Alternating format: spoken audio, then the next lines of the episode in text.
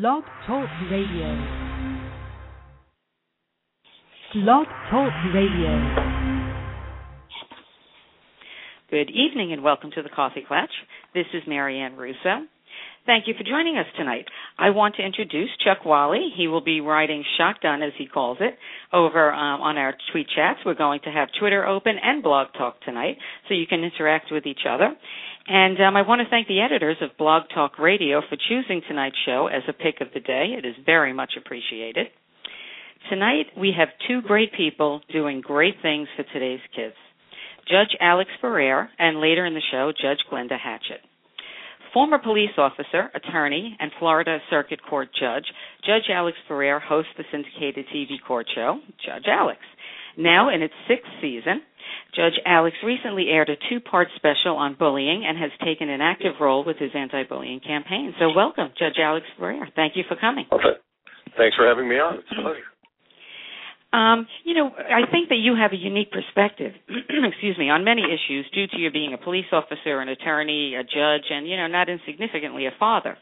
So, um, you know, as with many of our guests that come on as legal experts, we speak in general terms, and I want to relate to the audience that Judge Alex will not and cannot give us specific legal advice. And um, you know, with state laws that vary um, so greatly, especially in this case, it's really not ap- applicable. So I'm not going to put you on the spot tonight, Judge Alex. Well, I mean, I, you can put me on the spot, but I wouldn't have. I'm sure I wouldn't have a precise answer because with 50 states and uh, so many of them do have anti-bullying laws, but they vary so dramatically from you know laws that may have some teeth to laws that are more resolution and recommendation. Uh, but you know, everybody can check their own states to see what their state does. But luckily, everybody's starting to notice that it's a real problem.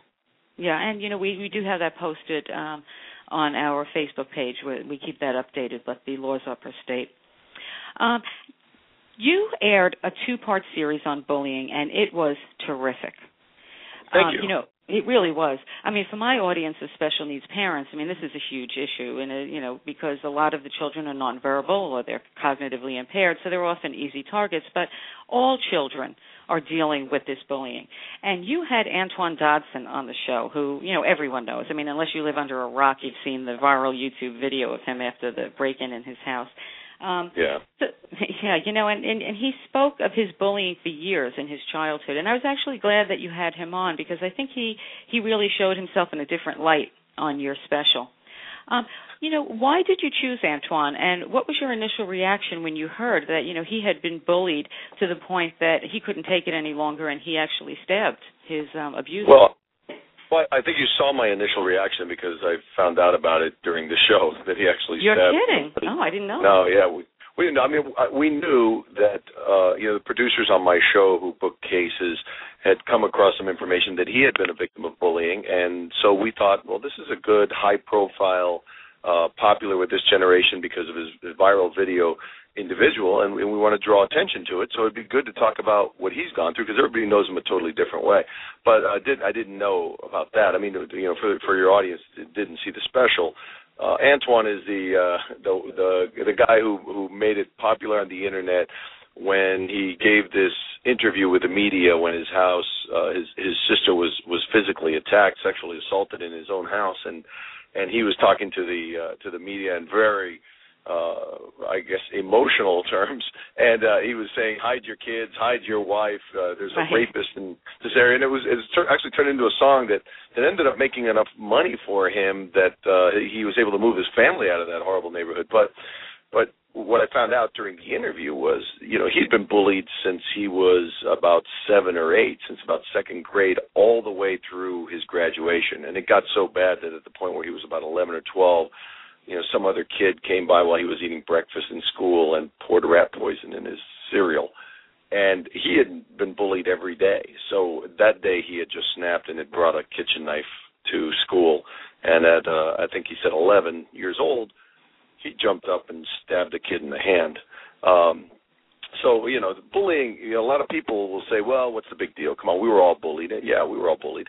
Uh, but bullying today is different. It just is so much different than when we were kids. I mean, um, you know, in, in 2005 alone, 270 children from the 10 to 14 year age group killed themselves. In Massachusetts alone, uh, I think since 2002 in Massachusetts alone, 15 school children from ages 11 to 14 committed suicide. Uh, it, it, bullying is is much more intensive, and it's taken on such a different and more uh, emotional aspect when we develop cyberbullying. And uh, we can we can certainly talk about that. It's a whole new category of bullying, but it's just it's not a oh come on it's just a matter of growing up. Everybody goes through it, it it's not like to use that old car commercial saying this isn't your daddy's your you know your daddy's bullying. It's a right. different breed. Right. And you know we are going to go into um cyberbullying because i think it's a huge problem. But you know i wanted to just talk a little bit more about antoine because what i was hearing from him was that he was not being heard and a lot of it um, really could have been avoided if teachers or parents or somebody, if an adult would have just taken a stand for this this kid. So, um, you know, why do you think that some parents and teachers are dismissing bullying, and what is it that they need to do? Well, I, I think that a lot of them dismiss it. Well, when we're talking about parents, uh, unless you are absolutely unfit to be a parent, you don't dismiss bullying because you don't care what happens to your child. You dismiss bullying because you grew up and you were picked on, and you, the kids outgrew it, and it was no big deal. Uh, and like I said, it's just it's just not those days anymore. Uh, if you're a t- if you're a teacher that it's either the same or it's because you've become so burnt out. And I, you know, I know teachers they go through the same thing that police officers go through. You go through this this complete burnout in your jobs sometimes because teachers don't get the support that they should, and and teachers are, are some of my best heroes because you know they do incredible work for our society for incredibly low pay. Uh, but they get to, they do get to a burnout point where they don't want to be bothered. It's like you know what, tough it out, forget it, don't worry about it uh, and they and some of them just frankly are inept. I mean, we all know teachers that we wish weren't teachers. Um, but what the, what they should be doing is taking it seriously. I'll, I'll give you an example. I, I spoke recently at a school in L.A. and uh, at, at uh, John Burroughs Middle School, and to their credit, the principal there has a zero tolerance policy on bullying. And they have they have bullying happen. It's not it's not like oh well this particular middle school doesn't have it. They absolutely do. They've got all kinds of you know middle middle school is where it starts all the kids that want to be gangbangers or whatever they start becoming problematic um and his policy is is very clear you you report an incident of bullying he calls the student in and basically tells them it ends here you, if if if you give another look to this boy if you if you uh, raise your hand to this boy or girl it can be either one it's most commonly right. boys but no cyberbullying it's not um you you know if there's any more friction you're gone and if there is, they're gone. He, you know, he has the right perspective, and the perspective is schools are to educate our children. Okay, I want to raise my kids to be tough. I can take care of it at home. I can put them in martial arts. I can do all kinds of things. When I send them to school, I want them to learn. I want them to be educated. And if your kids don't want to go to school in the morning because they're so terrified of the kid who's picking on them, they they are not going to learn. You're wasting right. your time. And school so phobia is a huge red flag. That's you know one of the first signs of bullying. Which, which one would you say? Um, the school phobia when children don't oh, want to absolutely. go to school. Yeah. There are a lot of yeah, there are a lot of signs. If you saw that two part special, we had a we had a a mother on there whose six year old child was starting to be bullied. Oh, and that was uh, unlike yeah. unlike Antoine's school, uh, you know, unlike Antoine, Antoine's school, which really did nothing, at least her school was taking the complaints seriously and acting on them. But the you know the boy was still talking about his little six year old telling you that he goes to school and sometimes they slap him in the face and sometimes they shove him and sometimes they call him names and things like that. You know, if that's your kid, you know, you really want to put an end to that. The the the principal at the school I mentioned took the right approach. It, our kids should go to school and not have to worry about what is going to happen other than you know doing their lesson plan and and getting good grades. Um, teachers, you know, they they obviously they need to report it. You know, if we're going to go out there and tell kids, which I do, I tell kids, listen, when I was a cop, and I, I was a cop at 19, I was I was the youngest cop in Miami, and I arrested a lot of people who were older than me. I arrested very few who were younger than me. So I arrested a lot of people who were in their 20s, in their 30s, in their 40s, in their 50s, and you know, some of them did not take kindly to this young kid arresting them. But the one thing I always had was I always had backup. You know, I always had right. uh, plenty, plenty of officers who, if I needed help, were there. And I tell the same thing to kids. I go, you don't, you know, don't go through this alone. If you're being picked on, if you're being bullied, tell an adult, tell your parents, tell your teacher, uh, uh you know, teacher, an adult you trust, a teacher you trust, uh, you know, because if we if we all do it together, okay, if the, if the kid reports it, the child reports it, and the teacher or parent takes it seriously, and the the principal or the school acts on it, bullying will end. I mean, this is actually a problem that can be brought to an end. But if there's a, a break in that chain, if if the student reports it and the teacher does nothing about it, or the school does nothing about it, then uh, or the parent thinks it's no big deal, then really all you've done is you set up the child for worse. And you know the the boy that you're speaking of, uh, his name is Zeke, and he was a beautiful little boy. His mother was Denise. Um, you know, and as you said, he was, you know, abused, uh, bullied since he was sick. And you know, as you said, in this case, the mother was very involved in school, his in his life, and you know, it still happened. And luckily, there was a different outcome. But you know, I think we should go into a bit about the history of the family dynamics with Zeke and why you know you feel and and you know why I feel that you know he may have been more vulnerable to being bullied due to, due to those family dynamics. Well, his, you know, his mother did say on the show that she felt that he was more vulnerable to being bullied uh, because she was the victim of some abusive behavior herself that occurred in front of him, right. and uh, and that that may very well be true. The opposite is also true.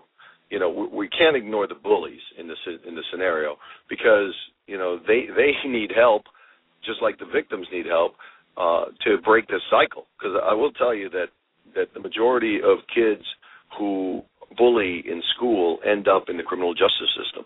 Right, I think uh, sixty percent on the show. You had said sixty percent wind up. I mean, that's yeah. staggering. It is staggering. It is staggering yeah. because if that be, if that behavior is not corrected, and uh, but but so the other side of the coin is a lot of kids they learn the bullying behavior somewhere in most cases. Either they see it at home and they see kind of an abusive relationship at home and they become abusive or they've been bullied themselves and it turns them into a bully they've been picked on they've been picked right. on and they turn around and start picking on somebody who they can pick on so you know the you know the problem has to be addressed from both ends i did want to mention that there was another mother on the show and that was a really tragic part of the yeah. show and i you know and that was uh that was a mother who had lost her uh 13 year old son. And uh, you know it was it was really tragic to hear her recount the last day with him because uh you know she talked about the fact that that uh he had complained that he'd been bullied and bullied and bullied by his he was an assistant coach for the baseball team but he was the youngest kid the baseball team players were all 2 years older than him and they picked on him like crazy and they stole his glove and they did all kinds of stuff on him and it was just getting to him and his parents were looking to get him help they moved him to another school, but by then he wasn't. And these are some of the signs you look for. You know, classic depression signs. You'd sleep. You, you either sleep all day or you can't sleep at all at night. Uh, they, he he had stopped playing his favorite ga- games. Uh, you know, he was very good on the trampoline and would spend all the time doing tramp- on the trampoline, playing with it, and, and he just completely gave it up. Or a video game he loved. And uh, you know, on the last day, she she talked to him. He didn't want to go to school, and she said, uh, you know, you know, we're going to help you. We're going to help you. You know, and she he climbed up a tree, and she actually climbed up after him and talked to him and said, "Don't worry, we're going to help you through this." She she had to go to work. She went to work, and her husband was looking at the insurance to see what help they could get. And her son went into the office and called her her husband and said, basically, uh, "Daddy, I called to say goodbye," and then he shot himself. Yeah, you know, it's, and it's it's it's it's just horrible, and it's happening so frequently. And I think that you know also that people need to understand that children that are genetically predisposed to um, depression, anxiety disorders, they are so vulnerable. And you know, Absolutely. there are a lot of signs, like you said. You know, there's a loss of interest in things they used to enjoy. Um, there's school phobia. There's giving away possessions. There's the sleeping, and on, of some other children they they can't sleep. So I mean, parents really have to be alerted. And you know, there are some really sobering statistics. I don't know if you if you're aware of some of these statistics that um, you know, suicide is the third leading cause of death among young people. Well, Absolutely. Uh, suicide yeah. rates among 10 to 14 year olds have grown uh, more than 50% over the last three decades. That's why I said it's not your, you know, this is not bullying from when we were kids. You know, no. it's, it's it's taken on a totally different tone. And, and I, I tell parents, I say, you know, everybody's busy.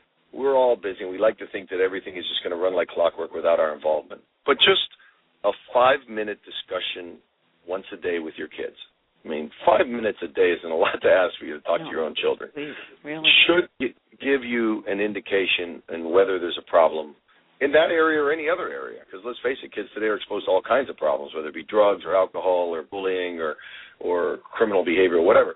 A five minute discussion with your children once a day um, should be enough to give you some insight into where their heads at and what's going on. Um, and that's not, I don't think, a lot to ask from parents. Right. I mean, it really it's it's the quality time, it's the spending the time, it's getting to know their friends. You know, it's really so important because you know a few more statistic I, statistics I just wanted to throw out there, I, and I want to say thank you to Cindy Nelson at NAMI for sending me these. Um, you know, 10 to 14 year old girls are, are at the highest risk for suicide, and um, 160,000 kids stay home every day because of bullying. So, um, you know, th- this really is having a huge impact on the kids. And as you said, you know, a great teacher is great, and you know, a bad teacher who's burnt out and has just lost interest, could, could this could be a life or death situation. So, well, you know, um, that, and that's funny because I I bring that up when I speak to teachers because I when, you know when I spoke at the John Burroughs Middle School the week before I spoke, two 13 year old boys had killed themselves because they were being bullied. One in Texas, one in California, and uh, you know I I mentioned to the, to the teachers. I say, you know, um, you you you can we can ignore this because you know it just adds work to you. But you know these two these two boys who are 13 years old, I know as I know teachers get burned out. Seth Wallace was one of them. I'm sorry, Seth Walsh from California, and uh, um, Asher Brown from Texas. I said, no matter how burnt are you, how burnt out you are, I imagine that you would hate to wake up tomorrow morning and read in the paper that your student was Seth Walsh or Asher Brown and that he'd come to you and complained about bullying and you did nothing and now you read that he took his life because of it. Yeah. Um and you know, I, I I don't think no matter how burnt out a teacher is, I don't think they want that on their conscience, which is which is why I try to drive that point home. Right. And I think it goes above their heads also because I mean I just am so fortunate our district here has absolute zero tolerance and you know, um, I want to just go back to one more thing you said, and then I want to move on to a little bit more of the legal aspect. But um, you know, we have on psychiatrists and psychologists that discuss the psychology of bullying all the time, and almost without incident the bully has you know has unaddressed emotional issues and you know they present with this bravado and you know they're trying to cover up and they erroneously try to gain self esteem and um you know i think that there has to come a point where there's some age where excuses, you know, become not only intolerant but insignificant in, you know, the eyes of uh, law enforcement or, um, you know, or judges. So, you know, I guess really what I'm asking is what legal options are there for parents? You know, both of the child being bullied and the child that is out of control and bullying others. Is the onus always on the school and the parents?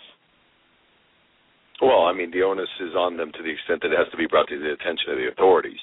Um, but you know, there are, as I said, there are, depending on the state, there are some anti-bullying laws, but generally, assault and battery are usually well, those are on the books everywhere, and those are usually used if the child has actually been been struck or battered or injured in some way.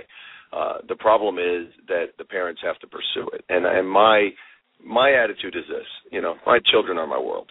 Now, thank God they're beyond that age now; they're in college, but but if if somebody was injuring my child, threatening my child at school, then if they're if it's not going to be resolved by the school, then I'm going to take whatever action is necessary to make sure that it doesn't go any further. And if that means involving the police by filing a police report and filing a formal complaint saying I want charges brought, then I, I will do that. Because Absolutely because you know this is my child and I'm going to do whatever it takes to protect them. And if the police officer is hesitant to write the report because oh come on it's kids will be kids, then I'm going to ask for the sergeant, and I'm going to ask for the lieutenant, and I'm going to ask for whoever I have to up the chain of command until I get the report written, and then the school's attention. And same with teachers. If it's not going to happen because the teacher really is not going to do anything, or the school is not going to do anything, like uh, you know that tragically that case involving the child who, who killed himself um, uh, the the mother was telling us that she had gone to the schools and like one of the kids from the baseball team actually got her son in the gym and beat the tar out of him. Uh, and mm-hmm. he beat him really, really badly, and the school just treated it as a fight between two students. And well, I think that's one of the problems because you know I guess that this could be you know as far as you know drawing up legislation, it could be so subjective. So you know, well, it would have to, in my mind, be so clearly written. Well, uh, yes and no. I mean, let's face it. Anytime somebody gets involved in a battery, they can always come to court and say, "Well, right. this was this was mutual combat." I mean, we had decided to fight, and we just started fighting, and and now he lost, and he's trying to complain. But that doesn't prevent people from prosecuting a battery. It's up for the it's up to the finder of fact, whether it's the judge or the jury, to decide whether they believe the defense. And in most cases of bullying, there are witnesses. You've got a you know usually bullies like they thrive on the attention and the power, and they right. do it in the school hallways in front of all these other students. So you have other students who witnessed it. So the the evidence is there. It's a matter of assembling it. And, and what I tell students when I speak at assemblies is I, I tell the victims if you're being picked on, then you know don't don't just take it. Tell an adult, a trusted adult, a teacher you trust a teacher you've got a good relationship with, your parents. You know, tell somebody. That's the most right. important thing for you. But secondly, I tell the other people who are bystanders. I say, you know, uh, I, there are always bystanders watching, and most of the time the bystanders are nervous because they're basically thinking to themselves, "Thank God it's not me." But uh, you know, they uh, they'll you know laugh or whatever out of out of nervousness. And I always say to them, you know, imagine it's you in the middle there, and everybody's standing right. around watching you get the tar beat out of you. You know, you wouldn't right. think that's so so cute. So I always encourage the bystanders to go get a teacher right away, or go get an uh, an adult, a janitor, whoever, right away. Um, and you know, with that kind of involvement, where where the the victim will report and the bystanders will will uh, back them up and and and you know tell the when they're asked, tell the teacher, or the principal, whoever. It, it can be shut down. It absolutely can. This is not an unsolvable problem. But that's more of a blatant case when there's, you know, physical, like you said, you know, when it's really assault and, and battery. But, you know, oftentimes it's emotional, and these children are tormented, and you know th- Yeah. that's really where I think that the line has to be drawn. I mean, you know, how can you um decide what's being abusive? I mean, these children. I mean, and bullying doesn't just have to be, you know, the herd mentality in words. It could just be excluding a child to the point that they're devastated. Yeah, that So, gets you know, that gets a lot harder tough. to enforce. Yeah. Yeah, that that absolutely gets a lot harder to enforce, and you know, there's you know, there, there's no way that you're going to be able to legislate uh, exclusion. I mean, it's just people people Right. can associate with whoever they want or not associate with whoever they want, no matter how uh, ill-will their decision. Um, so that that is much harder. As far as the verbal, absolutely, the verbal is often the more more devastating than the physical. Um, but usually the verbal leads to physical, whether it be a shove, a push, a slap, or something. Uh, with at least with boys. With girls, it's often a different ball game. You know, if uh, girls Oh, do the forget uh, the they do the whole cyberbullying. Yeah, they are. That's they are where I'm heading to next. Actually, I just had one question for you though. Before we go into the cyberbullying, um, you had stated on that special that 86% of gay and lesbian students are harassed and bullied. So, you know, if taken to the extreme, could this be considered a hate crime if bullying is directed at someone who's gay or lesbian or a minority? Would that be Absolutely. considered a hate crime? Yeah. Yeah, the, the problem is the problem is not categorizing it as a hate crime. The problem is proving that that's a motivation. But depending on the words, you know, because obviously most of the time when it's driven by that animosity towards gays or lesbians or uh, transgender, whatever, uh, the you know the the bullying takes on a different form, and and the words they use are specific to that. So if a if a state has a particular hate crime statute, uh, it, it certainly could fall in that category. Right. And parents need to really, you know, to enforce the, their their rights. They really do. I mean, parents can't be intimidated if they feel that their child is not being um cared for, if their child is not safe. They need to step up and and go to the authorities or go to the superintendent of the district because you know it, it it's not right, and the child the children are just suffering. And now with these smut lists and form spring and sexting and you know even Facebook. You Yeah. know, these kids are brutal, especially the girls. They're so Oh, no, disinhibited to say and display really hurtful things. So, you know, what constitutes cyberbullying as far as the law goes? Um, and are laws different for face-to-face bullying versus cyberbullying? Well, um, the answer to that is as varied as the, the different states. The problem you run into with cyberbullying is is um, well, there are several problems that you run into with cyberbullying. One of them is it doesn't happen on school property, um, and the other is that it's you run into the whole freedom of speech argument. And um, you know, I think that we have over the years, and I'm a, I am a big protector of, of the First Amendment.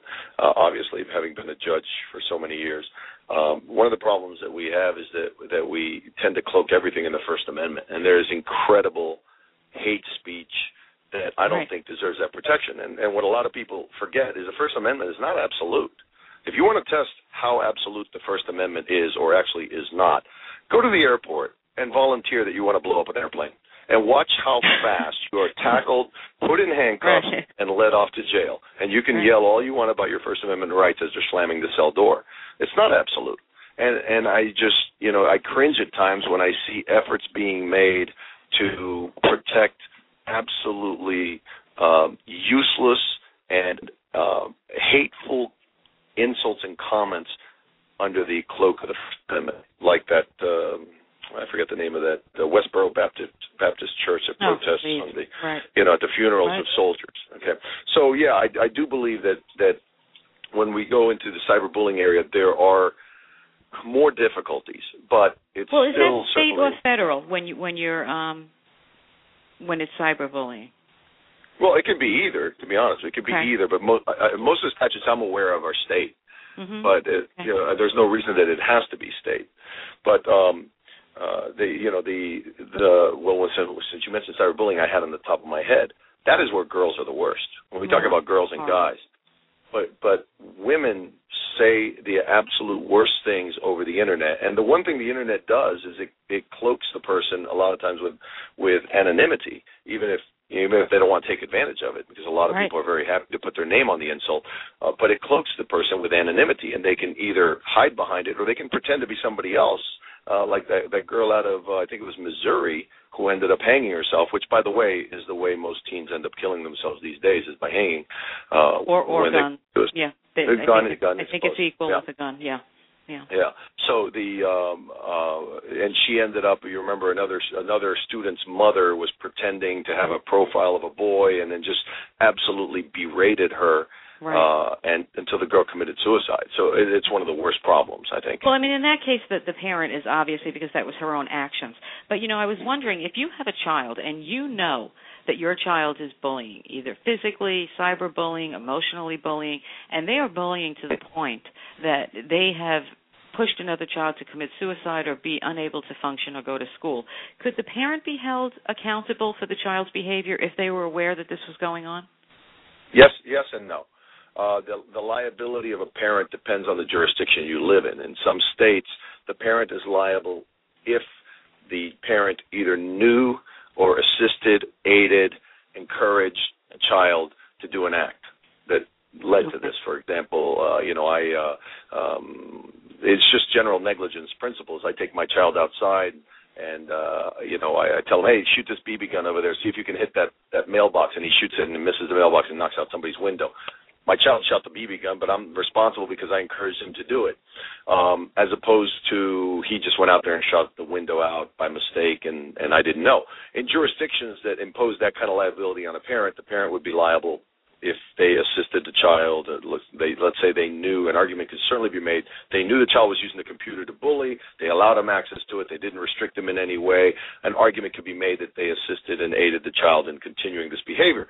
But there are some states that go further and say, hey, you know what, we don't care about that. If, your if your child did an intentional act that injured somebody, not a negligent act like I was shooting at a mailbox and I missed and I hit a window, but I actually shot at the window, or I actually bullied this person tormented him those jurisdictions will say parent is liable because the act was an intentional tort. It was, it was not a negligent act. Uh, so yeah, it varies depending on the jurisdiction. That's why that's why I hesitate to get into discussions of the law because you have a Right. very broad audience, and and the law that applies to part of your audience will not apply to the other part of your audience. It it, it varies from state to state. Right. And um, you know, how do you feel about spyware? I know that you know a lot of parents now are installing spyware. Absolutely. Yeah, you know, you and me both. You know, let me No, tell you no, no, something. no, if no, my daughter is depressed and she something's up, I want to know what it is. I don't care if I mean, my I don't care if it, I don't care if my daughter's depressed or not. When when you're a minor, you're a minor, and you're you're you know Right. your your rights under my roof, if you're my child, are limited. Okay, I get I know I get to know what you're involved in. I get to know what you're doing, and I, I want your password. Right. I will if tell I you- can't I'll have your tell you right now- password, something's up.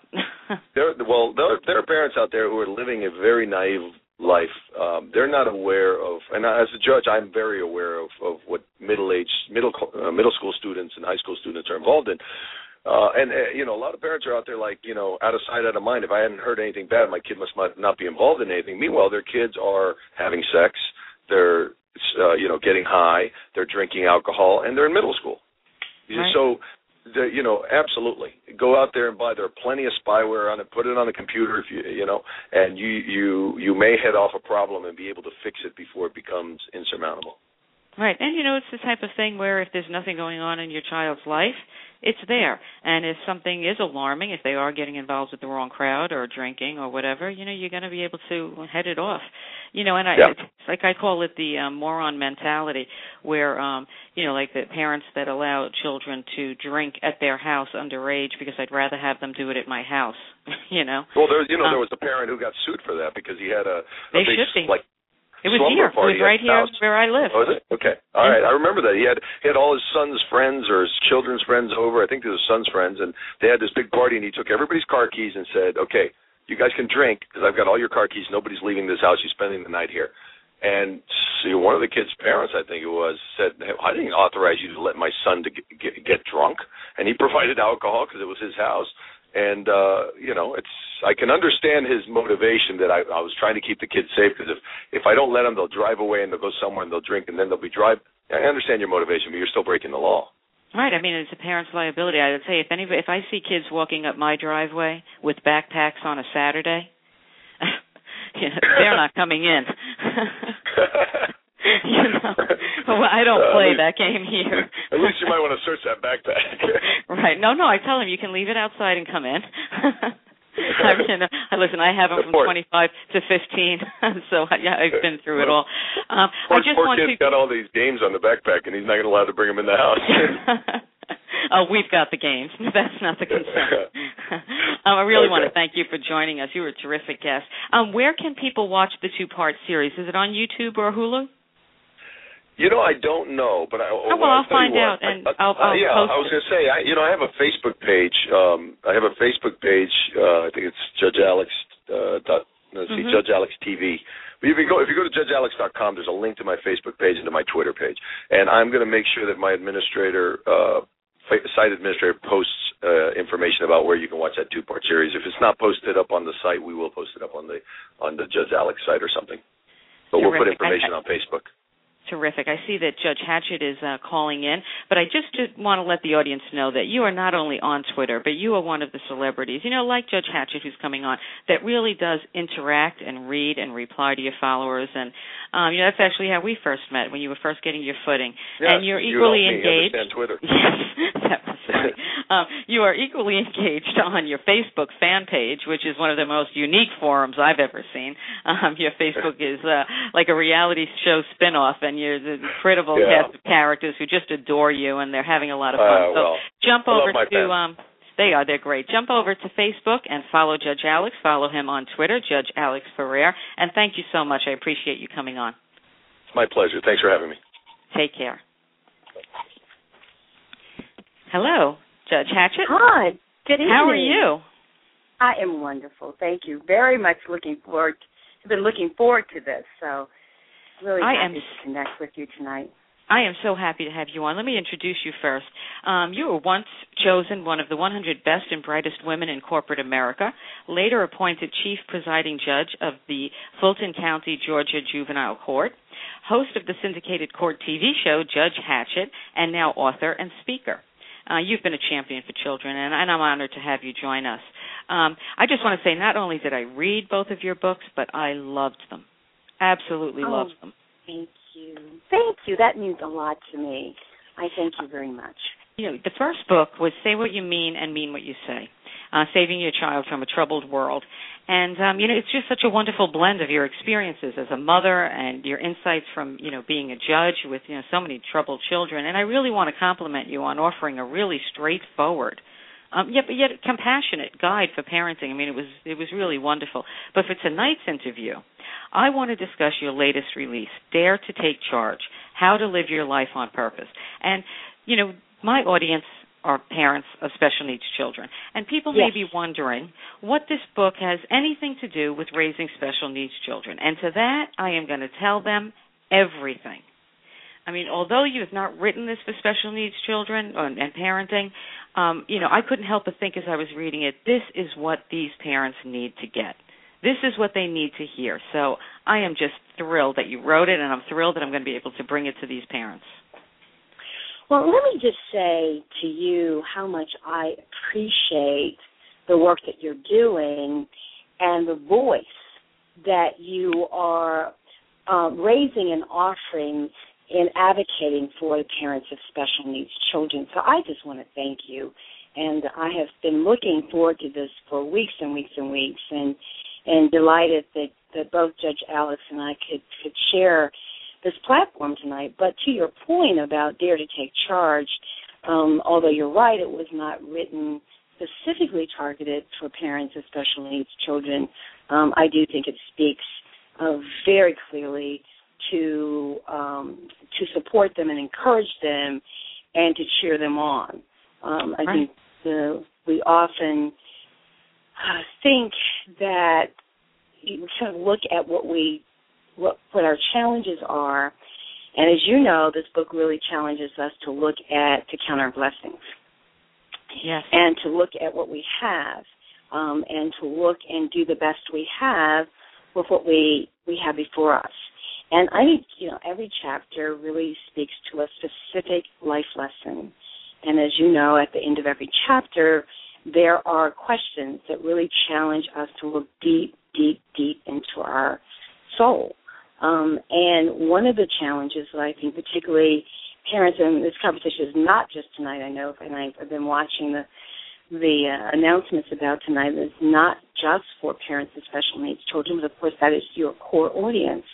That it really does challenge all of us to Absolutely. look into our souls and and figure out what we're doing and how we're living our lives on purpose and with great passion and great intention you know and I, and I think you know it's important to be said that you know most of the parents that have special needs children have children that do not have special needs so exactly. um you know it, it's it's it's really a balancing act so i'm going to go um i'm going to touch upon my favorite quotes from most of the okay. chapters and let oh, you great. just comment and inspire because oh, you know i think that wonderful. you could just just inspire the uh, these parents so the first chapter that i'm going to discuss is how dare you not and your Aunt mm. Frances was a pillar mm. in your family. I mean, you wrote about mm-hmm. her so beautifully, and her words mm. changed your life forever. And I want to, you know, quote forever. what she said.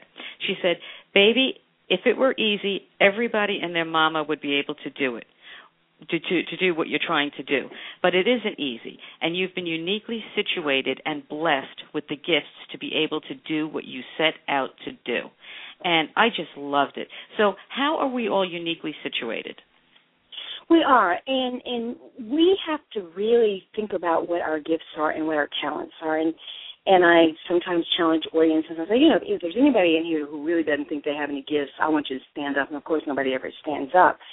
But to give your audience a little bit of background about that quote, I was on the verge of getting up on my dream. Um, and I went out of pure frustration to see my Aunt Frances, my grandmother's sister, who was like a third grandmother to me. And I'll make this very succinct because I know there are a lot of pieces that we want to touch on tonight in a short time. Um, and what she said is, you know, how bad do you want to be a lawyer? Because I was like, okay, this law school stuff is just, whoa, mercy, I don't know that I can do this. You know, it's my first year in law school. I was working full time. And I was really at a point of just a pity party for myself. I mean, there's no other way to describe it. And she brought me out of this fog by saying, baby, if it were easy, everybody could do it. But you have been uniquely situated. And that's what we have to remember that we can't give up on our dreams before the breakthrough. And, and that I'm telling you, as I say in the book, that changed my life forever. And I promised myself, I got up off that sofa that day with a rod in my back, and that I said, if there was anything ever that I really wanted, that I promised myself that I would not give up uh, without giving it my best shot. Um, and that's what she taught me is that, you know, you have been uniquely situated to do what you are called on to do. And right. so, in other words, you know, get out that pity party and get your, you know, get yourself in gear and get on with your life. And how I like that you used um, been. I like that you use pity party because I tell parents that all the time. They're sick of me saying it. I tell them, you know, when you get the diagnosis, when you're going through it, have your pity party, have a cry. You deserve it, but brush yourself off Sure. and get yourself together.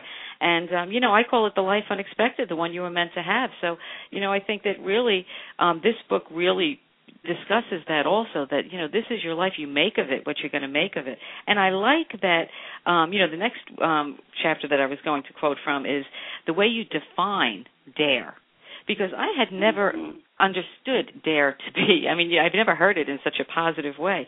And you wrote that when we do something unusual significant or in some way remarkable we dare and are generally commended.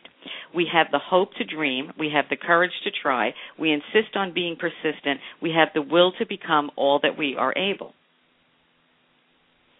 So you know dare uh, takes on a whole new meaning in this book It does, and it's purposeful. You know that I that I did it. That you know just did this other side of dare. Because you know it's like when we were kids. I dare you, honey. I double dog dare you. I Right. double double dog dare you. And this is really a different piece of looking at ourselves from a position of strength, a position of being positive, a position of being hopeful, and doing what we are called on to do. Um, and so the acronym that I use, as you know, throughout the book on these these are exercises at the end of each chapter. DARE, D A R E, dreams are realities every day. And we have to dare to claim them. We only have this wonderful, amazing um, gift called life. And how dare we not step up? How dare we squander our blessings? How dare we not try to be the absolute best that we can be for ourselves and for our children and generationship on? Right. And you know, I think that sometimes in despair it's so hard for people to see it. And um, you know, you wrote in the Mhm. in a chapter Hope to Joy, um, you know, life without optimism can turn from dream to nightmare and can make us wonder whether, you know, we're experience you know all there is to life so you know i i think that you know so many parents and people you know in general are just going through such difficult times that you know how can how can you inspire them um, who, for the most part, do not find hope and optimism as part of their lives. How how do they choose hope? Because you speak about them choosing hope. Yeah, it's it, it's not automatic. It is a choice of choosing hope and possibilities. And so either you sit and you really keep going over and over and over. And I'm not being Pollyanna about this. I know it is tough. I don't have a child with special needs, but I have I know and family I know families who have children with special needs and I know that there are a different set of challenges. So I'm not trying to minimize the challenges. Please, please, I hope that people will understand that. But what I am saying is that we either sit at a place in our lives where we count our problems or we really then decide, okay, I'm going to balance and look at the blessings in my life. And I need to start taking stock of those blessings and how I leverage those blessings. I lost my job, Judge. How do you expect me to be hopeful? Well, what is it that you have always wanted to do that maybe this is a way that you can step out and start doing some other things? Well, I've always wanted to have a daycare center. Maybe you start small and maybe you get a few children that you stay in your home and you begin to build that business that you wouldn't have been able to build had you not lost your job. Right. Um, you know, I've always wanted to design clothes and so maybe in these hard economic times you start making some prom dresses and some wedding dresses for the for the upcoming weddings this season as a way to start bridging those economic gaps and and maybe you take on a a different piece of doing some limousine driving for a company because you want to learn that because that's what you ultimately want to own in your life. I don't know what that piece is, but we have to look at how we take these challenges in our lives and how we might leverage them to make new bridges in our lives through this dark valley. Uh, because we are, we're all going through really difficult times. The economy is upside down. People that we love are being hurt, losing jobs. People have cancer. People are struggling. People are losing their homes. I mean, we can just go on with a long litany of things. the question is, what might we do differently, and how might we turn it so that we figure out where the lining is in this? And you know, the chapter about either we're going to be a victim or we're right. going to be victorious. Another chapter talks about, you know, doing the best we can with what we have. Quick story. Well, that's actually the next um, chapter that I was going to oh, discuss. Um, but actually, you know, when you were saying that, uh, this you know the phrase i'm sure you know you've always heard it but it just sounds so true you know when one door um closes another opens it's just hell in the hallway um, you know, yes, and I think that yes, that yes. you know, I think that people have to keep that in mind that you know you have to look at the positive in what's behind you and what could be in front of you instead of you know dwelling on what you've lost. And you know that comes into the victim or victorious. And you know, I love this, and I love that you say um, that we often overlook how many choices we have because of the many real demands we face from day to day. And you know, this is never truer than with raising a child with a disability. So, um, tell us a little bit about that: being the victim or making it and being victorious. Yeah, um, it, it's it's how we it's how we define ourselves. How do you define yourself in terms of the broader world? And so if you go around talking about what you don't have, um, instead of leveraging what you do have, then you'll always be in the status of being a victim. Probably a very common example that all of us can relate to is the woman whose husband left her. And judge, you know, I put him through college, I did this, we had two kids, we had three kids, he walked out on me, he married a friend of mine. And I said, you know, if he left you with these three kids and married your good friend, you don't need either of them in your life. Right. And so, are you going to stay at a point of the energy of hating him, or are you going to take that energy and try to redefine and make a new life for you and your children? And I literally had this conversation with a young woman, and she said, because I am a divorce, I am divorced, and she said, Glenda, I don't understand how you and your children can be so happy and thrive and be so close. And I said, because I had to take, although it was my choice to get a divorce, I had to take my energy off of the marriage that's failed and figure out how I redefine this new family as a single mother. And I had to say, we're going to be victorious. We are going to claim victory in this situation. And so I moved from a house that was my dream house. And I said to people, I had to start making a home full of dreams. And so it's it's how you define how how do you define these tough situations in your life, and well, are you, going to be stuck? Or are you going to move forward? You you speak of um, heroes and you know heroes mm-hmm. being known to struggle. And um you know despite unbelievable pain and suffering and you know you you speak of one of the stories in this book is um about horrific abuse uh sexual abuse of a 6-year-old girl who was before you in court and who over the course of her lifetime um transformed her situation in her life. And it's just so inspirational. And you know as i was reading it i was thinking you know why is it that some people are able to identify that purpose in themselves and you know others are not? I mean how do those that are feeling so victimized by life circumstances move on and become victorious you know when they're when they're feeling so defeated? You know what would you tell people right now people now that are just feeling you know i'm defeated i i give up? Um that you have to find the strength to look beyond the gap you know, I can tell a drug addict in my courtroom, I can see beyond the gap. I can see beyond your addiction. I can see the other side of this called hope. And sometimes, honestly, people don't have the strength to do it alone. And there is no shame in asking for help. Is that your minister? Is that where you go in for counseling? Do you go in for some some counseling from a professional? Do you look for some help? If you are stuck in a dark place, there is no shame in asking for help. Absolutely. And there are times in your life when you need help, and maybe you have found that you know that you are carrying a child that's going to be born with special needs, and maybe that's the time that you've got to go and sit with a mother and a father who've gone through that and ask them to hold your hand and help you through this. there's no shame. The shame is when we've fallen and we won't get up. And there's Yeah, no really- shame in asking for that helping hand. If that could be a, a friend, it could be your minister, it could be a trained professional, but don't stay there. Don't stay in that dark place alone.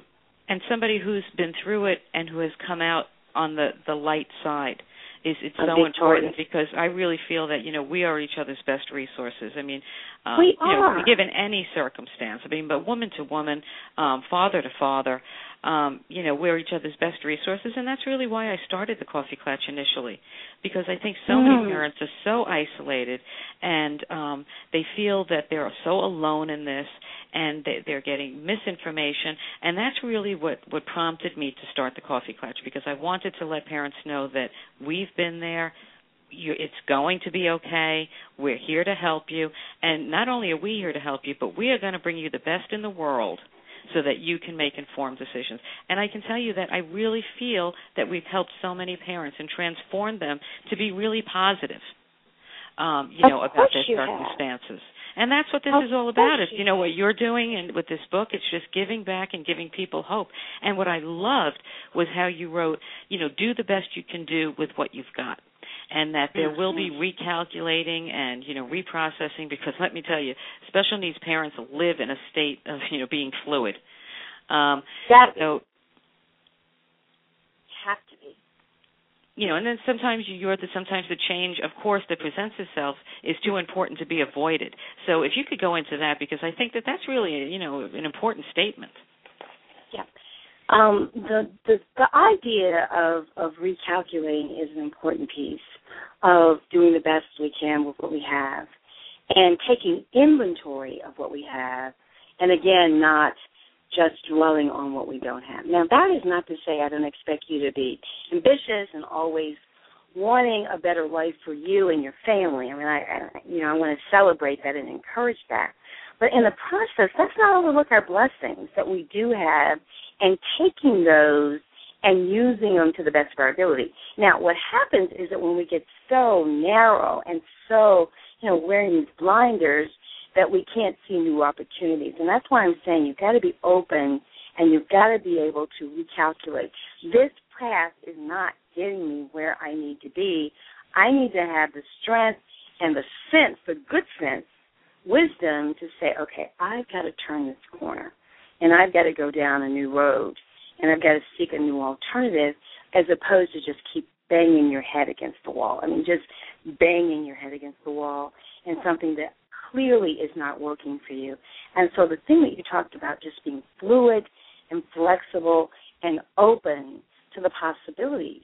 Now, also, I think there's an important footnote uh, to that, and that is that we have to get quiet and just listen and really be in touch with our souls because sometimes we can get caught up in the busyness of life and we're so busy just moving, moving, moving, moving, moving at lightning speed that we haven't really given ourselves and our souls time to just really, really get in touch with what really is best for us.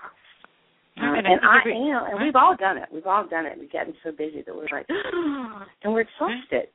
It's the noise of life. Yeah, yeah, it's the noise Mhm. of life, and you know, I mean, parents, it's, especially, you know, you just need to calm. You know, sometimes you just need that quiet, and know, ten minutes, you just feel so much better. So much better. So much better. And we have to get in touch with our authentic selves. Not who the world we think the world wants us to be, not even who our spouses may want us to be, our family members, our coworkers. We need to be in touch. I was just having this conversation with a group um, earlier that we have to be authentic and in touch with who we are because that's how we live really on purpose and with passion. You know, that's that's that daring to take charge of our lives, but you got to be really honest with yourselves about who you are and where you are, um, and and and learn from our mistakes in the past, um, and and grow from it. Don't be a hostage. I tell people all the time. There's a whole other chapter in the book. Don't be a hostage to your past. Um, and hostage to the fear I think that that really is is what impedes so many people. You know, just the fear of change and the and the fear of going in a different direction, and it just really just keeps them, you know, held back from so many different opportunities. Absolutely. Oh my goodness. I and I've seen so many people just are just so afraid to take that step outside of that place that really isn't really a comfort zone. It's just what's familiar. And right. even though it's uncomfortable, they won't step outside of it because that's at least what they know. Um, and it's that fear of the unknown that can really paralyze us and right. keep us from growing. Right, and what I love in this book is that you know you really stress that if you're in a bad place and you're in a bad situation, you know how much worse can the unknown be? you know that's really what I took out of it. You know, yeah. But I have to say, my favorite quote in the book is from okay. your cousin. Oh, what was her name? Lanola. Lanola. Lanola. The quote was, very "Don't give sudden, up." Very sudden oh, name. Yeah, beautiful name and a beautiful, a beautiful quote. She said, "Don't give up." Don't give in, and whatever you do, don't give out. and I just, I, I actually laughed. I loved it. Is you know, that I, not great? And I just, I mean, I have just reflected on that so often in my life. You know, I mean, really, because that's at the end of the day, that's really what this is about. It's about not giving up, not giving in, and whatever you do, you know, don't give out. Just don't. I mean, you just got to keep pressing to the end. Um, you know, and that's what we're called on to do. And you know, we'll stumble, we'll fall, you know, we'll be hurt.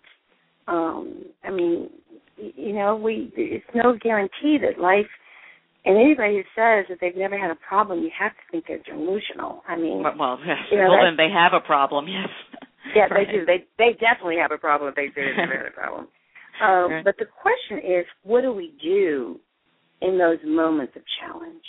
You know, I mean, Martin Luther King had that wonderful quote that says, "A measure of a man." Of course, I'm sure now he would say man or woman is not where you stand in times of comfort and convenience. It's where one stands in time of challenge and controversy. I mean, that's really where you find out what you're made of.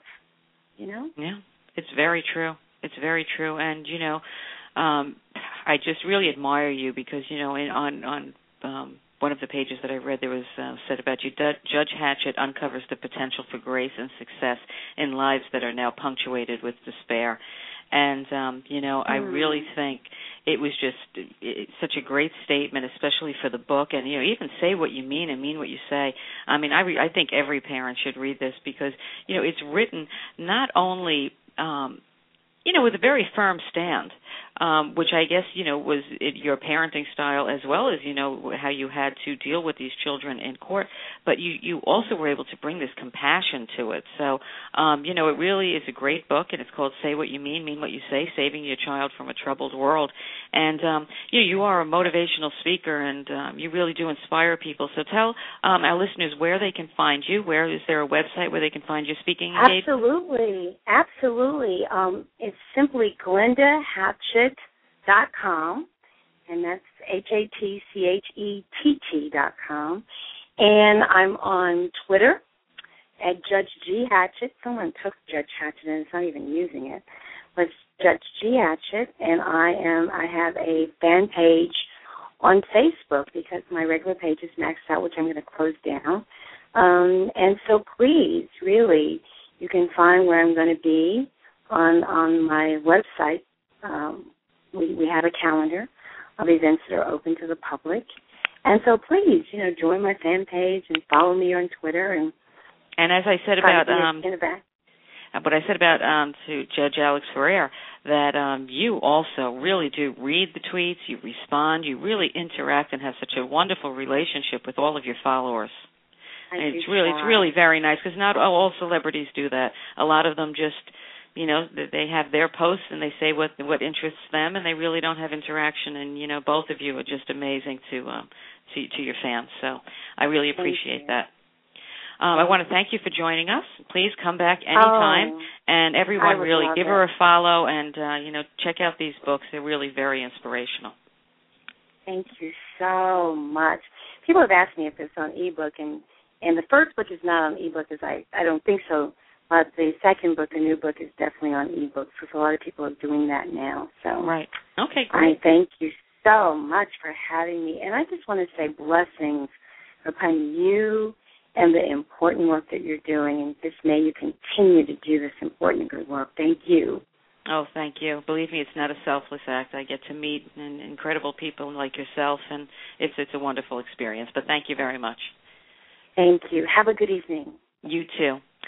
Um, next Sunday, I have Dr. Valerie Hu as my guest and she is a world renowned researcher at George Washington University and she is going to be coming on and giving us information about what they are finding about autism that is absolutely incredible. So that will be next Sunday night. And um, as I end the show every night, you are your child's best advocate. If not you, then who? Become an informed, educated parent. Thank you for joining us tonight on the Coffee Klatch.